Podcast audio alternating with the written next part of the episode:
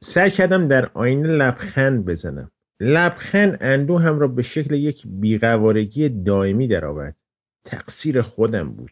نباید با پوچیم می‌جنگیدم. همینطور با تومورها. باید از تومورهایم تا وقتی بزرگ و گوشدالو می‌شدن مراقبت می‌کردم. بیشتر آن روزها را در اتاقم می‌گذراندم. دراز روی زمین. چانم اینقدر روی فرش بژ ماند که خودش هم به رنگ بژ درآمد. درونم هم ریه‌های بژ، قلب بژ، خون بژ به رگ‌های بژ پمپاژ می‌کرد. روی زمین بودم که جسپر آمد تو. هستی آرام بژم را با نامه‌های تهدیدآمیزی که به خاطر من دریافت می‌کرد آشفت. پرسید: این تیم لانگ دیگه کدوم خریه؟ به پشت قلب زدم و هر چی میدانستم به او گفتم. هر چند چیز دندانگیری نبود. پس مادر من وسط درگیری‌ها تو یکی از این قایقای این مردک مرده؟ اینجوری هم میشه گفت. پس این مرد قاتل مادرمه. مادرت به خواست خودش مرد. هرچی، این حرومزاده زندگی ما رو نابود کرده. بدون اون شاید الان مادر داشتم. تو هم الان منفورترین آدم استرالیا نبودی. شاید. ادی در این مورد چی میگه؟ ادی هیچ چی نمیگه. اولیای امور ادی را هم بیچاره کرده بودند. نه فقط به خاطر نقشش در ماجرا، بیشتر از مهلت ویزایش در استرالیا مانده بود و یک خلافکار حساب میشد. پاسپورتش را توقیف کردند و یک روز در میان میبردندش بازجویی، ولی چون لازمش داشتند به تایلند دیپورتش نمیکردند. او در میان ما تنها کسی بود که آرامشش را حفظ کرده بود. آرامشش طبیعی و خدشه‌ناپذیر بود. ناگهان تحسینم را برانگیخت، چون با اینکه احساس می‌کردم خونسردی‌اش صرفاً یک نقاب است، این نقاب محکم‌ترین و با دوام‌ترین نقابی بود که به عمرم دیده بودم. جسپر گفت: اوضاع خیلی بده بابا، چه کار می‌خوای بکنی؟ به نکته خوبی اشاره کرد. این یک کلاهبرداری عظیم بود. همه همین را می‌گفتند. مارتین، خودت را برای زندان آماده کن. چطور می‌شود خود را برای چنین چیزی آماده کرد؟ با حبس کردن خود در یک کمد با آب و نان بیات؟ ولی بالاخره باید یک کاری می‌کردم. همین جور جرم پشت جرم به من می‌بستند. مسخره ها پرونده کتاب راهنمای تبهکاری را دوباره باز کرده بودند. بالاخره به این نتیجه رسیده بودند یک پرونده درست و حسابی دستشان است. مثل ساختمان متروکه‌ای بودم که می‌خواستند تخریبش کنند و مردم برای تماشا جمع شده بودند. تنها امیدم این بود که بتوانم کمی از پول را پس بدهم تا شاید مردم را کمی آرام کنم. می‌خواستم اعلام کنم من هم به اندازه خودشان گول خوردم و قصد دارم تا سنت آخر پولشان را پس بدهم، حتی اگر تمام عمرم صرف این کار می‌شد. چشمانداز روشنی نداشت، ولی می‌خواستم تلاشم را بکنم. باید هزار تویم را می‌فروختم. جدا شدن از چیزی که اینقدر با وسواس طراحی کرده و حیات بخشیده بودم سخت بود. چیزی که نه برای برآوردن رویای خوشبختی، بلکه به قصد تحقق رویای شک و نفرت عمیق ساخته بودم. رویای پنهان شدن، رویایی که وفاداران مرا سالها مخفی نگه داشت. هر کس یک دهان روی صورتش داشت به من هشدار داد در روز حراج خودم حضور پیدا نکنم، ولی با تمام وجود دلم میخواست صاحب جدید هزار تو را ببینم. جسپر هم آمد. به هر حال کلبه او هم در معرض فروش بود. کلبه‌ای که هر دو به هم وانمود کردیم با دست خودمان ساختیمش.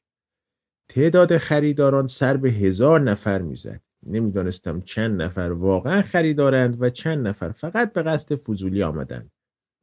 وقتی رسیدم بر رعشه‌ای که بر اندامم افتاد غلبه کردم. همه به من چشم دوخته بودند و با هم پچ پچ میکردند. داد زدم پچ پچ شکل منحت حرف زدن است. دیگر کسی چیزی نگفت. نشستم زیر درخت مرده علاقه‌ام، ولی این کار هم شکستم را قابل تحمل تر نکرد. دشمن وسط دژی که به قصد دور نگه داشتنش بنا شده بود شامپاین می نوشید.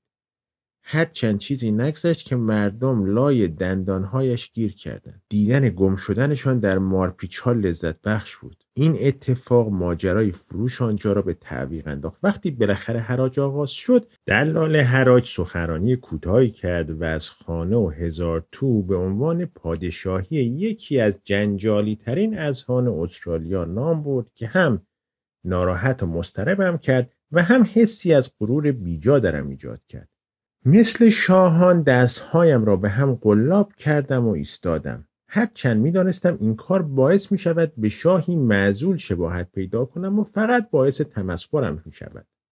این هزار تو به ترس‌ها و تزلزل‌ها و پارانویای من خیانت کرده بود و احساس می‌کردم با روحی برهنه آنجا ایستادم. آیا خبر داشتن همه در جای جمع شده بودند که اثبات می‌کرد من ترسوترین انسان روی زمین هستم؟ در پایان به خاطر اهمیت، جنون و یا بدنامیش، هزار تو و دو عمارتی که درش پنهان بودند به قیمت باور نکردنی 7.5 میلیون دلار فروخته شدند. تقریباً 10 برابر ارزش واقعی.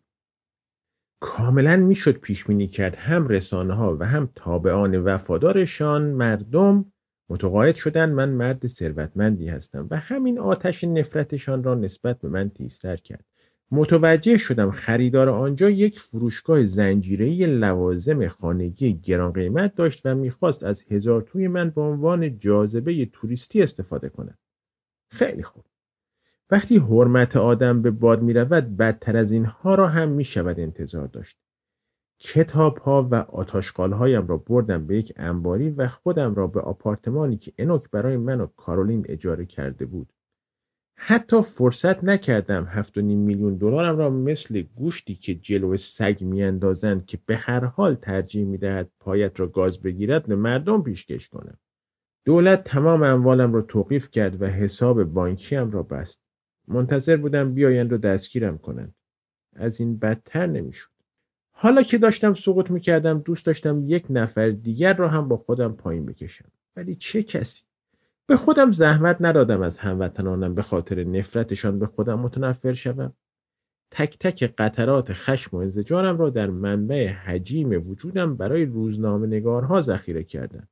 این سگ‌هایی که خودشان را نگهبان اخلاق می‌دانند، این موجودات از خود راضی متظاهر، برای بلایی که سر پدر و مادرم آوردند، برای عشقشان به تری، برای نفرتشان از من. بله، می‌خواستم ازشان انتقام بگیرم.